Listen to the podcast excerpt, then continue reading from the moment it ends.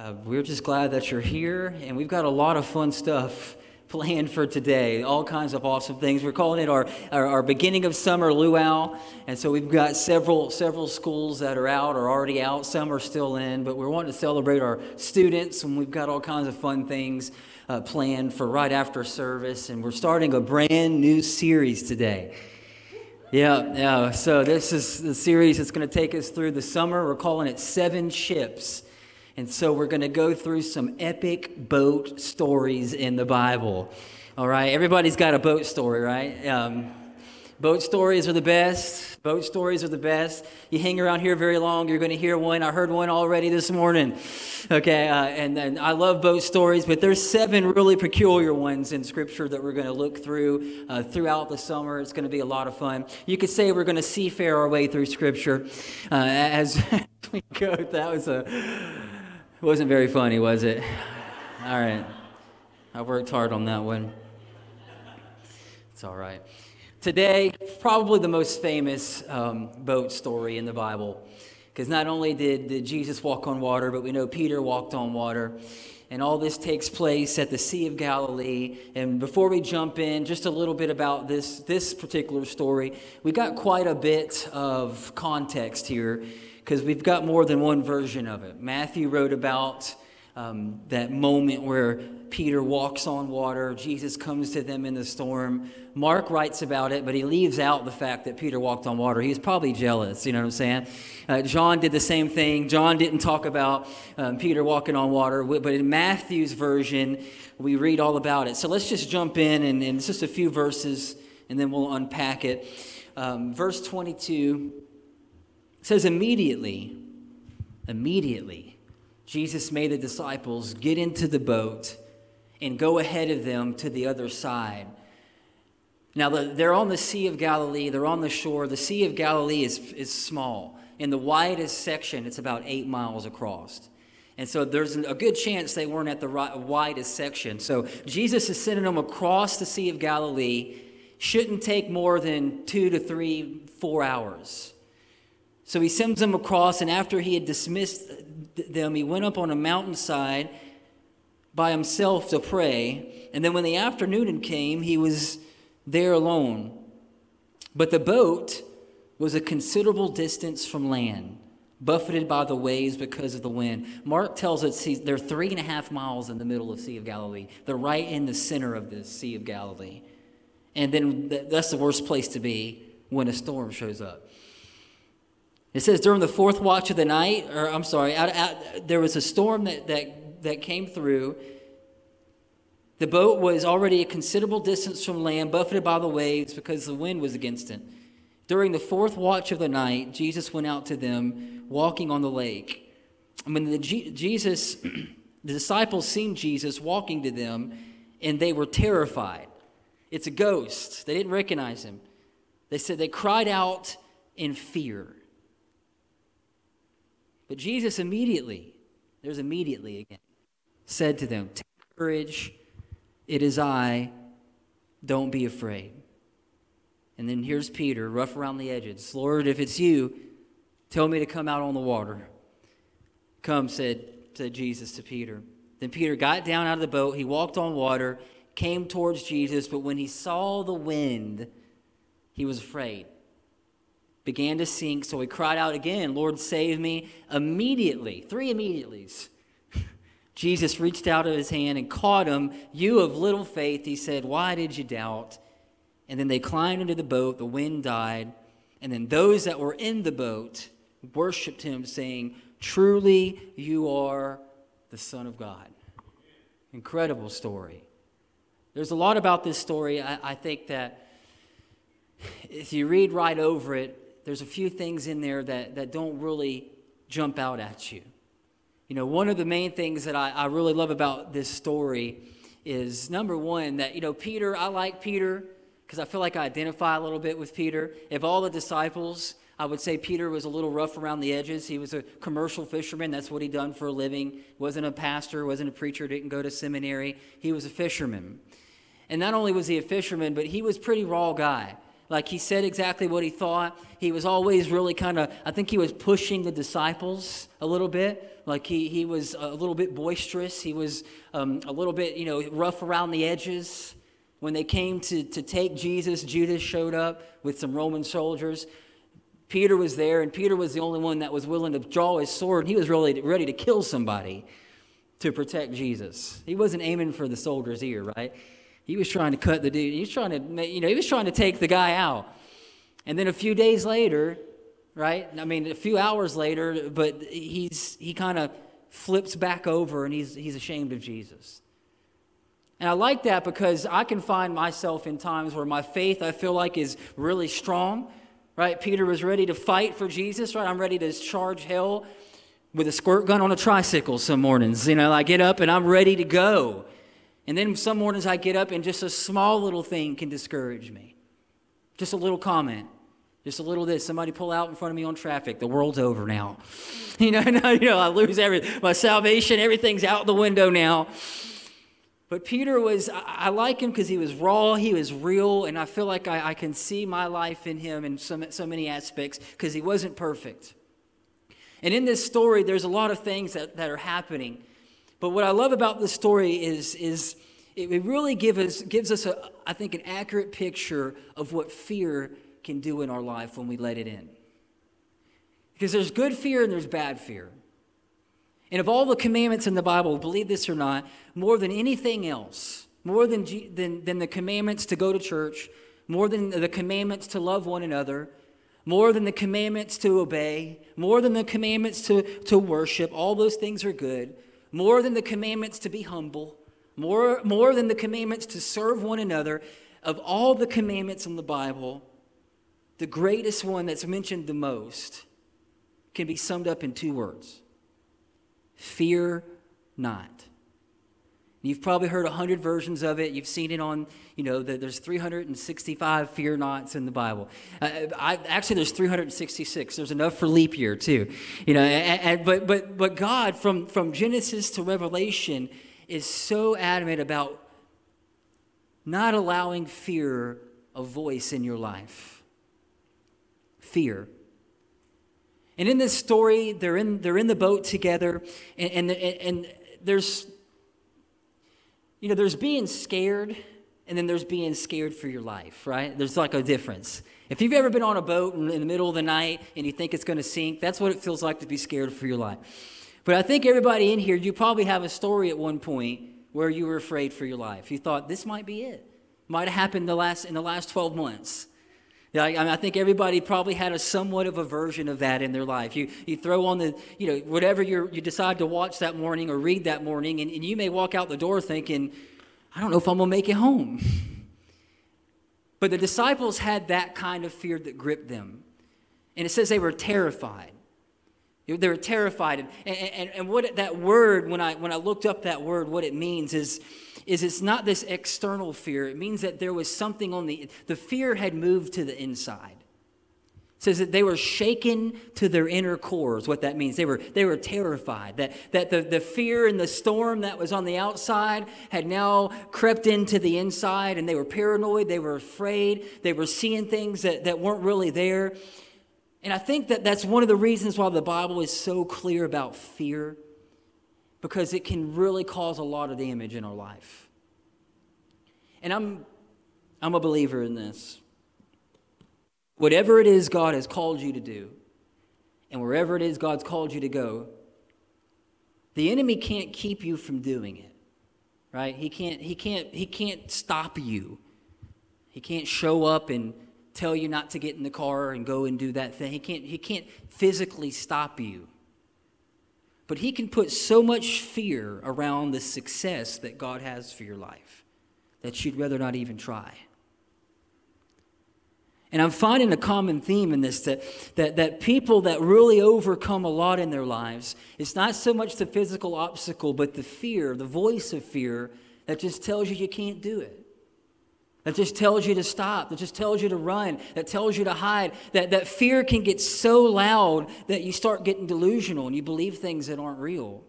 You see things that aren't real. You even believe that just stopping and giving up and just, just kind of crawling up in a ball in the corner of the boat might be the best thing to do. That's what fear will tell you. And it bothers me a little bit because there's, there's good fear, there's bad fear, and it's mentioned several times throughout Scripture. But the one verse I want to give you this morning, because I feel like we're seeing this happen more than ever before, is in 2 Timothy chapter 1. And Paul's writing to a young church planner. Timothy couldn't have been, you know, he was in his mid 20s, maybe, maybe younger, leading a really big church. He was overwhelmed in some aspects, he was intimidated. And Paul writes to young Timothy, and this is what he says. He says, I want you to remember, he starts affirming him. Remember the gifts that you have, Timothy. But then he goes on to verse 7. He says, God hasn't given you this spirit of fear that's operating in your life. He names it. He doesn't say you're being fearful, Timothy. Doesn't say, hey, young Timothy, you know what? Grow up a little bit. You'll, you'll overcome this. You're, you're scared because you're new at it. He says, he goes right to the point. He says, this spirit of fear that's on your life is not from God. But God has given you a different spirit. He said it's power and it's love and it's sound mind, a sound mind. And so, so he names this, this, it's a, he calls it a spirit of fear. And I think we've all felt that. I think we've rode in the car with that. We've carried it around, especially this year. A, a spirit of fear. I'm afraid of things I shouldn't be afraid of. Like things, I have no reason to be afraid of these things, but I'm, I'm scared. It, it can paralyze you, it can keep you out of what God has for you. And I like my, my job is to help give you the tools to get to where God wants you to go, to overcome the fear, to overcome the other voices in your life that you hear you, probably every day of the week that's trying to tell you that you're not enough, that you can't do it, that you can't push through this, that, that, that it's all over. And, and, so this isn't new. This is something that we see happening over and over. And, and just before we jump into to this spirit of fear, a, a few things. I think number one, God doesn't give fear, He doesn't dish it out. I don't believe God is a fear based leader. I don't think He leads with fear. I don't think He does it. I think He leads with love. And so, whenever we're being, being driven by fear, we can almost certainly say that that's not from God because God doesn't lead that way. He says, perfect love casts out all fear. And so he leads with love, and I, I, believe that with all my heart. And, and then the second thing is, you know, there's a difference between being scared and then just having like a spirit of fear on your life. You may have met somebody like that lately. just a spirit of fear. I mean, can't even get out of the house don't want to get around anyone, just afraid, just scared. And I can see why. I mean, if you look at the disciples and what they were facing, they're, they're in the middle of the Sea of Galilee. The, it says the seas are, I, I looked up the Sea of Galilee. It's about 140 feet deep in some areas. So with 140 feet depth, I mean, they could have had 20 foot waves. Like, I don't know. Like, like they could have had every reason to be scared and fearful. But it paralyzed some of them. It kept them out of everything God wanted for their life. And so the fruit of fear, the spirit of fear, just a few things I think when, when, when this spirit is, is, is operating in my life or I'm, I have a fearful mentality, there's some things that we lose. I, the, the fruit of fear, the, the first one I think is self-esteem. When we're living under this, this, this spirit of fear or fearful all the time, we, we lose our self-esteem because it's just easier to hide, right? If it feels like every time I come out, I'm faced with an opposition or I'm, I'm faced with an obstacle, it just a little bit over time, when we avoid the things that God has called us to face, we lose a little bit on the inside. Now, I'm not saying that God has called you to go out and walk on the water of every storm, right? But this particular storm, Jesus told the disciples to get in the boat and to go to the other side. They were doing what, what, what in their hearts and minds they were supposed to do. He sent them into this storm. And there's going to be times in our life where God is going to send us into things that we don't want to go and do. Right? It's a whole lot more comfortable in the boat, it's a whole lot more comfortable on the shore. But when we back down from those things, I want to help you this morning. When we back down from those things in our life that God has called us to face, we just grow a little more fearful. When I was going through the little bit of seminary I went through, we had this little saying that everybody said because we were all brand new to everything and, and, and we'd never you know, done any kind of ministry or anything like that. Like I didn't know what the Lord's Prayer was, didn't know anything about communion, how all that worked. And, and one of the instructors said, just fake it till you make it. You know, like, like just just just get up there. If you don't know what you're doing, just act like you do. Nobody's gonna figure. You know, nobody's gonna know the difference. And so that was like our little saying. Like when we were faced with stuff we didn't know what to do, we said, just fake it till you make it. Well, I mean, that's one version of it, but I, I think the biblical version of it is face it till you make it. Go toe to toe with it. Send that text message that you know you wanted to send a month ago and you've been avoiding that person. And you, if you see them in Walmart, you see their car in the parking lot, you turn around. If there's any chance that you might cross paths with that person, you will completely disrupt your entire schedule, right?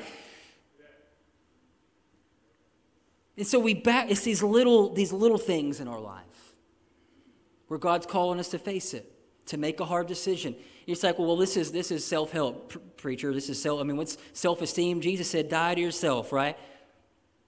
He also said, "Love your neighbor the way that you love yourself." And if you hate yourself, or you're ashamed of yourself, or you've backed down to fear so many times in your life that you're just fearful, you're going to treat other people that way.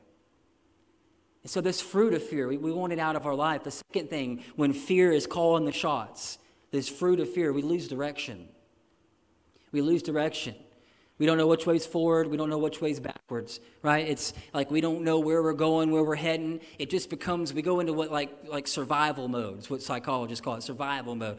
When fear hits us hard, we either flee, we either freeze, right? Or we fight all three of those will get you into trouble. Okay like you know like all three of them and, and, so we lose we lose where we were heading. We were on our way somewhere but now this thing has hit me out of nowhere and i'm just busy fighting fleeing or freezing and i'm not doing what god has called me to do.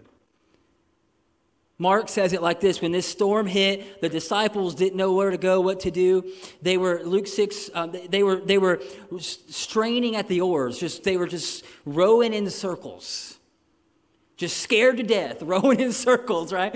What'd you do in 2020? I was scared to death, rolling in circles. That's what I did all year long. Didn't know what was going on. Didn't know, you know what the right move was to go forward. I mean, you, we know what this is like. We know what this is like. We lose direction. The third thing, we lose our joy when this fear is, is over us, it's on us. We lose our joy. Have you ever met a joyful, manically worried person? In your life. You're not going to do it. When we get worried, when we let this fear become the voice that we lead our lives by, it's not a happy place to be. It's not a joyful place to be. You're like, well, what are we supposed to do, Pastor? Just smile in the face of all this bad stuff? I guess so. if we read about some of the old saints that's gone before us, that's exactly what they were able to do. You read the book of martyrs, it's, it's, it's, I mean, it's, it's, it's frightening. But, but the things that the, uh, the original church, the original disciples went through, they never lost their joy. I mean, in the, the whole world wanted them down. Like the whole world wanted to put these folks away. But they were happy. They had their joy because even in the middle of all that that was going on in their life, they weren't listening to that fear. They weren't leading their life based on who's trying to get me or who's against me, because everybody was. But it was who's for me. Come on, right? Like who's on my side? Like who's called me to this in the first place, right? This isn't, I didn't wish this on myself. That I, really believe I'm, I'm, walking in the call that God has for my life. And so when I'm doing that, I'm, I'm not listening to fear, I'm listening to faith. You, you lose your joy when you listen to that fear. You see things that aren't real. You do things you wouldn't normally do. do. And, and the last thing is this fear, the spirit of fear it, we, lose our, we lose our real relationships when this, this, this fearful mentality comes over us. We push everybody out. I think fear and hiding You can't disconnect the two. You can't have one without the other. And you look at the first time that, that, that, sin's mentioned in the Bible, and you look at the first reaction of the first human beings that went through that, Adam and Eve, they didn't run, they, did, they, didn't, they didn't, you know, they didn't run to God. It says that they hid. They hid from each other, they started fighting each other, then they hid from God, the only person that could really help them with the situation they were in. And fear will always cause you to push away from the relationships that you need in your life. I believe that the people that you need. The only person that Adam and Eve could really come to to find a solution for what they had just faced in the garden, they hid from that person. So, loss of authentic relationships. And we need that so much. Can't really do this without that. Can't really do this life without people in that, that we're in community with. Like, and, and we see that now. We know that now. We need human contact. We need to look at somebody in the eye every now and then and let them know what we're facing, what we're walking through, um, what's going on in our like we, we need somebody who can can listen to what's going on in our life and say, I think you're psyching yourself out there. I think you're listening. Th- that, that can back down the voice of fear in our life. And so the fruit of fear, the disciples know what it's like. We all know what it's like. We felt it. We faced it. I don't want to. Fo- I don't want to focus on fear. I want to look at the other side of it, because we all have a. We're all going to have a place in our life at some point where God's going to call us out of the boat, and He's going to call us into something new, and it's going to be a whole lot easier to just stay comfortable in the boat. Like no matter what it is that we've called God, like there's like, and, and I love this because a lot of our graduates right now that's here, if you're if you're going from elementary to middle school, or if you're going from middle school to high school, or you're going from high school to college, or you graduated, now you're looking for a job, every one of those steps is completely stepping outside of your boat. Because what you knew as comfortable in elementary school, as soon as you step foot in middle school, you know the game has changed right? Come on, you know that. And then middle school, right? You go from the top of the totem pole in eighth grade back down to the bottom. You know, you're, you're stepping out of the, the comfort and, the, and, and, and what you knew as your life and world, and then you get in high school and you climb to the top again to start over at the bottom. And there's going to come a time in your life, no matter how long you've been doing what you do, that, that God's going to call you outside of that thing. He's going to call you to, to step out of your comfort zone. He's going to call you to do something risky, to do something that maybe you've never done before. And so, as we look at this story, as we look at this example, I think number one, to, to, take, to take the, to get outside of the boat, to quiet the voice of fear, to quiet the voice of fear. Jesus, let me read it again. He, he's walking on water. He tells Peter, gives him the word. The disciples saw him walking on the lake. They were terrified. It's a ghost. They cried out in fear. But Jesus immediately said to them, Take courage. It is I. Don't be afraid. And then Peter, like Peter does, Peter fashion, if it's really you, Jesus, tell me to step out of this boat. Number one, to quiet the voice of fear, to step into all God has for you, is you've got to define your boat. What is your boat? What's your boat look like? Well, it's not going to look like the disciples' boat. John Ortberg says it like this. He wrote a book called If You Want to Walk on Water, You Got to Get Out of the Boat. That's a sermon right there. Now, our men's group went through it a few months ago. Your boat is whatever represents safety and security to you apart from God Himself.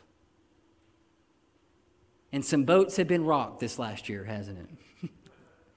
Everything that represented safety and security has been placed in a storm in some aspect. That, that everything that we knew as safety and security has been shaken. And according to John Ortberg, you can find your boat by what you're the most afraid of losing that didn't come from God, right? It's safety.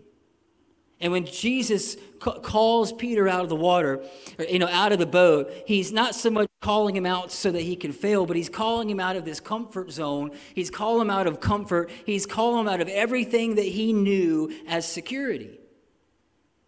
And he did this to the, I mean, the, the disciples, I mean, they've all left so much already. They've already left jobs, they've already left homes. But I can promise you there is going to come a time in your life where you're going to be called outside of your boat. And it could be a career that you have built and it's been 10, 20 years in it. I'll never forget when I, I y'all know I had a job before I started working as in ministry, and I really liked it. Um, y'all, y'all, y'all know where it's at, right? I worked at Pepsi for like, you know, a while, and, and I liked that job. I mean, I did. I mean, I went through. See, everybody. I don't think anybody likes their job every day. If you do, then let me have a lock of your hair and I'll put it in my pocket and maybe I'll walk, you know, like my job. You have bad days. You're going to have bad days. But there, there's going to come a point where everything you know as, as, as your comfort, as your boat, God may just decide to tell you to walk away from it.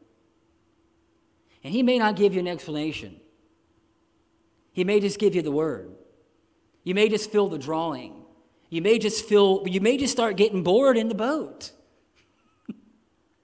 You may say, well, Lord, is there something else? Are you calling me, are you calling me out of this? And, and, and so when you begin to define your boat, you realize, okay, this is my boat. This is where I'm seeking comfort and shelter outside of God. And, and I don't want to do that. I don't want to build my life on that. I, I want to build my life on what I believe that Jesus is saying to me right now, right here. That's hard to do. Define your boat. I know what my boat is. I wrote them down. What am I the most afraid of losing in my life? I know what those things are. The second thing, Peter never recognized Jesus. I want you to think about that. He never could, he couldn't tell if it was a ghost, he didn't know who he was. Jesus says, Take courage, it is I, be afraid. And I think when we come into these times of our life where we know that God is calling us to step out in faith, or maybe we're just trying to overcome fear. We're trying to overcome something. And because sometimes, I mean, fear can try to just keep you in the bed. Like fear can just try to keep you in the house. And, and I'm not saying this has to be some great jump from a career or some great, but it, this could just be facing the things in your life, the storms in your life God's called you to face. He says, He gave Peter one word. He says, I want you to just, just get out of the boat. Come. He says, Come.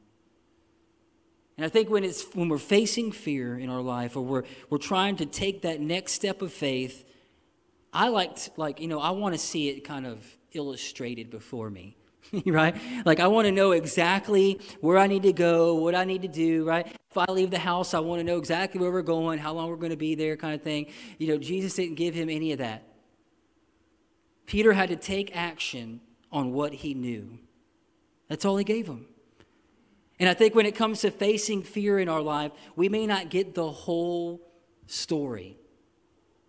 Peter didn't, there was nothing about walking on water. Jesus didn't say one word.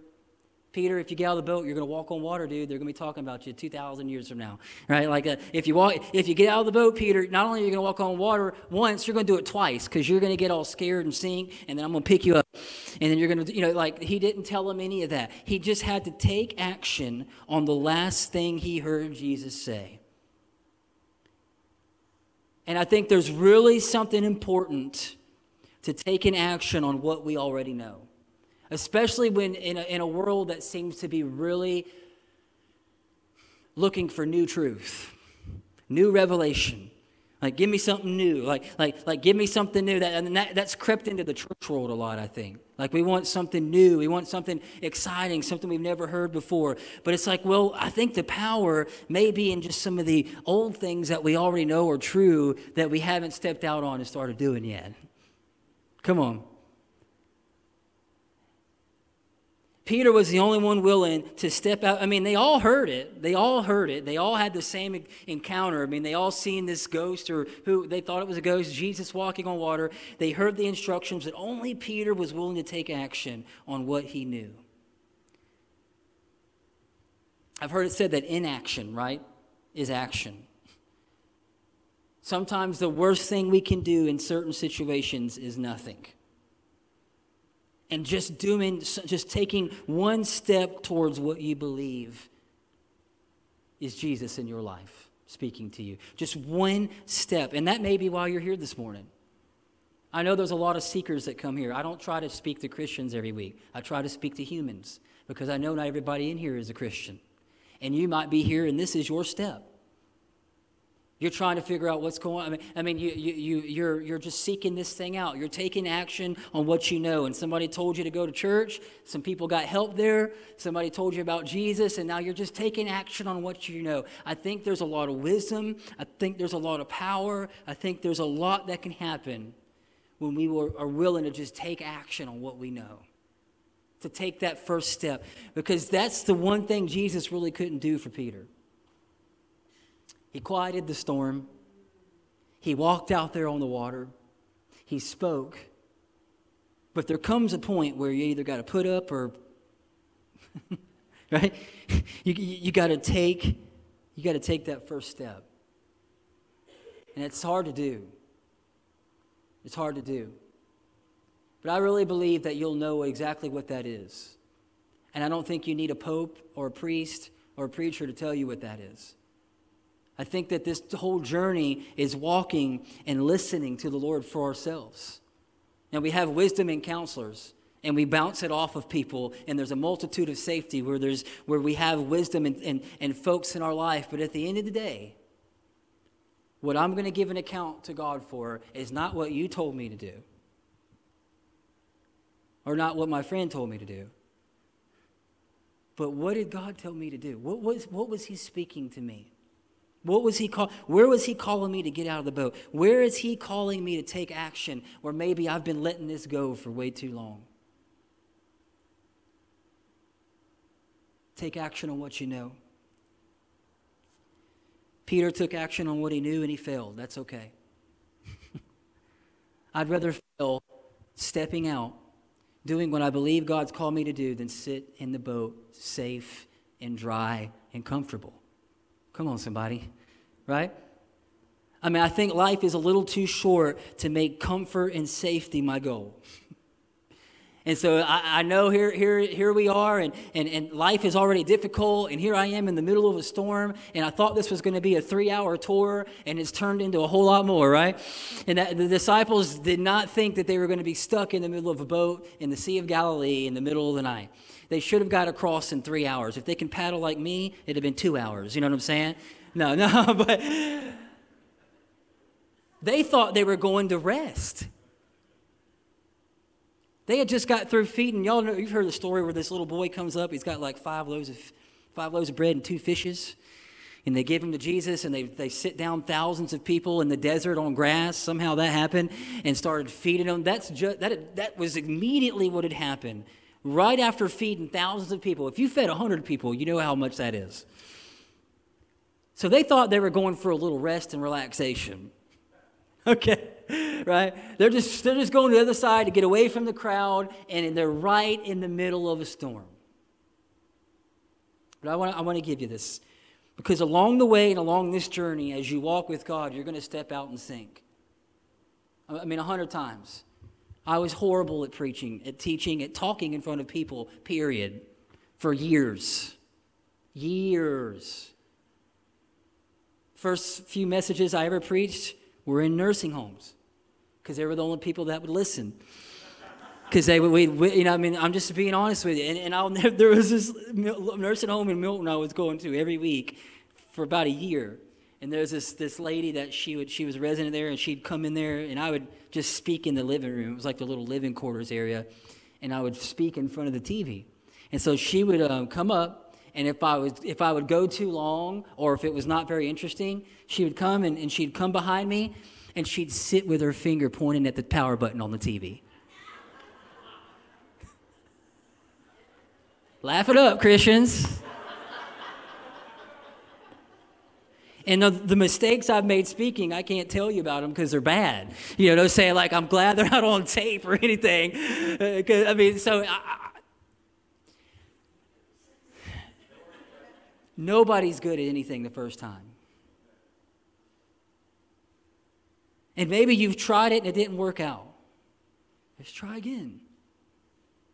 If you can't seem to shake it, and you're not comfortable in the boat that you're in right now, and you feel like there's more outside of it, try again. See failure as a teacher, not a destination. If Peter wouldn't have been willing to fail, he would have never got out of the boat. If he wouldn't have been willing to sink, if he wouldn't have been willing to get a little wet and for things to go from bad to worse, but he was willing to do it. Uh, somebody said that fail is just an acronym. It means it's first attempt in learning. Even life itself takes a few tries, right? Like, you know, like, like just, just, just see failure. When you, when you get ready and you get the courage and you get ready to do that thing, don't be surprised if it doesn't work out the way you thought it would. Don't be surprised if it takes a little longer than you thought it would, right? Don't be surprised if you got to resubmit the, the, the, the, exam again, or you got to reapply for the school, or, or you got to reapply for the business loan, or like, like it's, it's going to take work. It's going to take failure.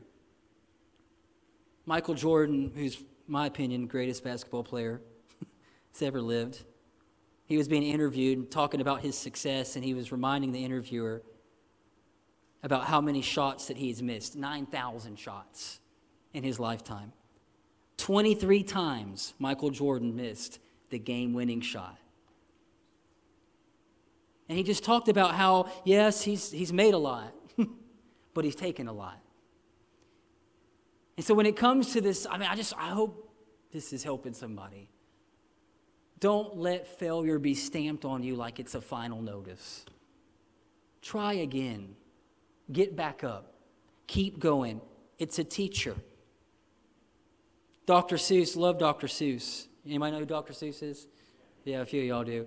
His first book that he tried to get published, they saw it on Mulberry Street. Oh, and, and to think that I saw it on Mulberry Street, it had a 23 rejections before he got his first book published.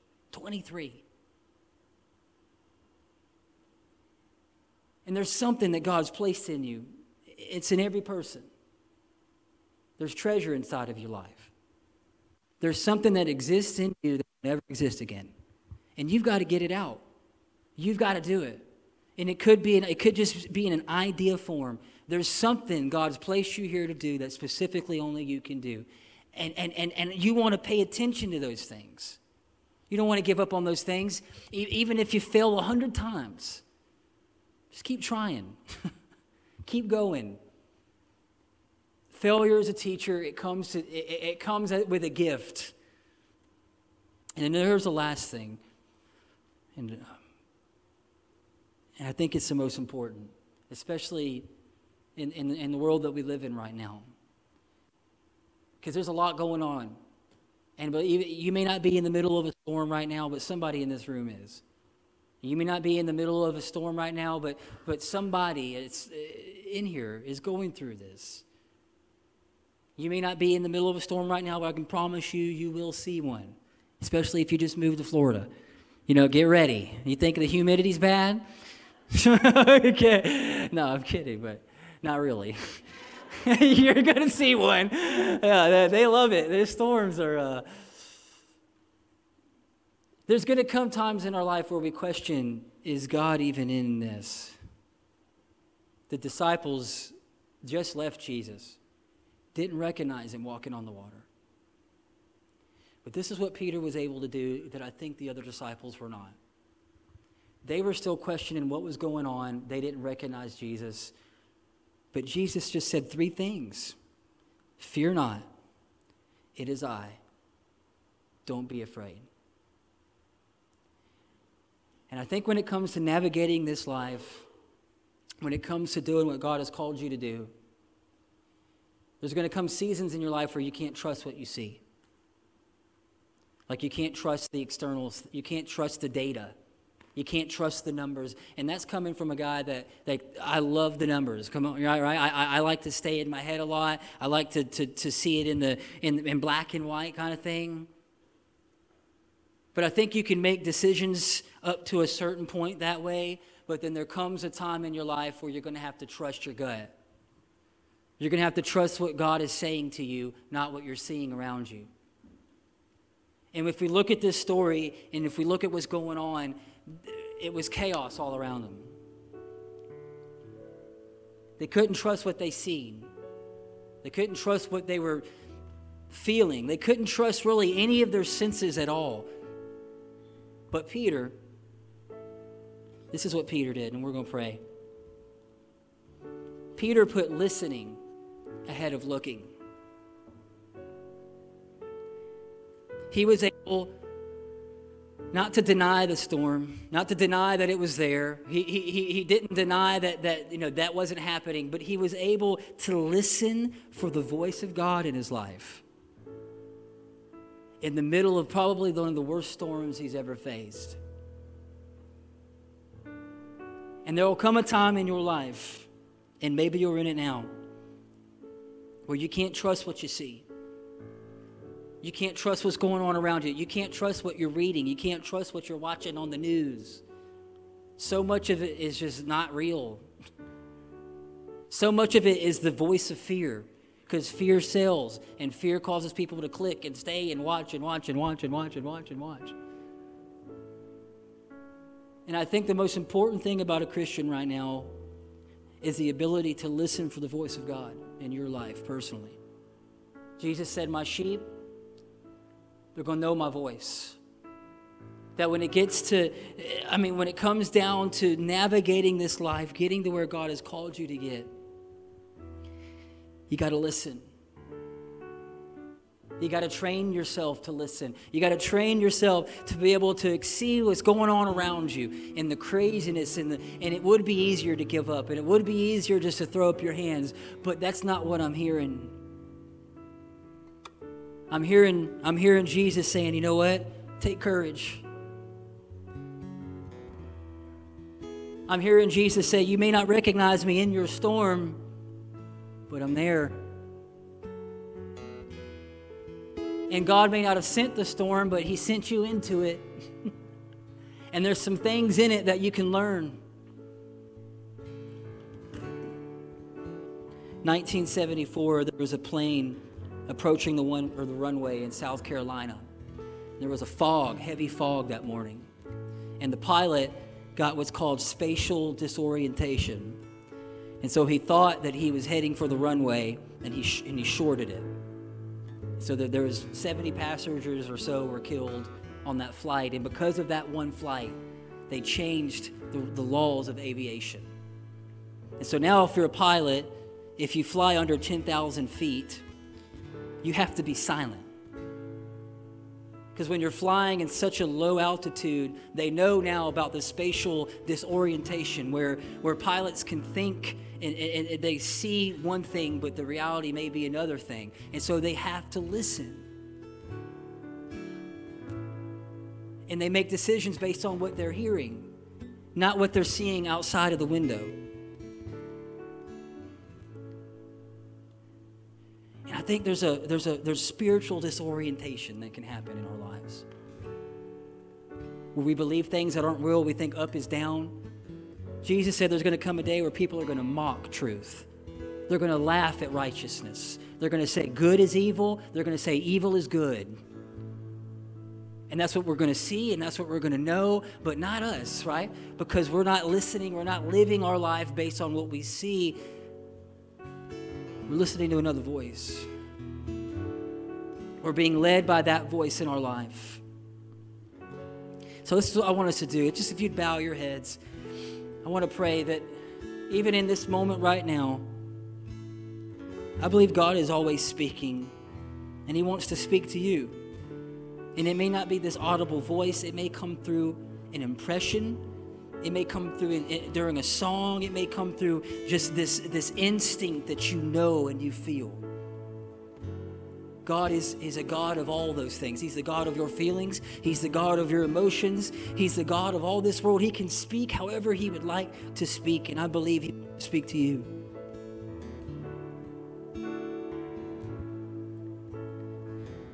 And so, Lord, this morning we're asking that you would help us to hear that voice clearer than ever in our life. That if we find ourselves in a, in a storm, if we find ourselves maybe even comfortable in the boat, and we haven't changed nothing in 20 years, the boat has looked exactly the same. We sit in the same seat, we do the same thing, we sing the same songs. I mean, maybe, maybe God is calling you out of that comfort. I don't know. But Lord, we come to you with open hearts this morning. We ask that you would speak to us.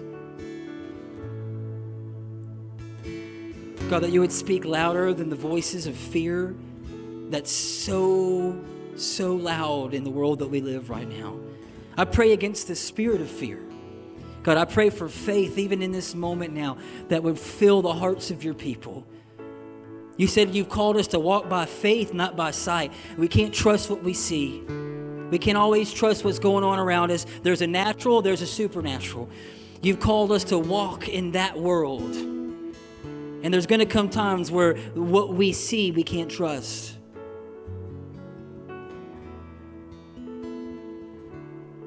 So, Lord, we put our faith in you.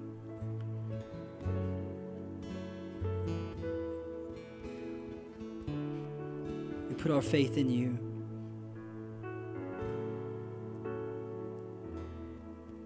God, we ask that faith right now would just rise up in our hearts. If you delivered them from their storm, Lord, you'll deliver me from mine. If you was with them in their storm, you're with me in mine. If you sent them into a storm, Lord, then I'm gonna I'm gonna just I'm gonna be a good soldier and I'm gonna I'm gonna do what you've called me to do. I'm gonna go into this storm with joy, with peace, knowing that this too shall pass. So, God, we just thank you. In Jesus' name, amen.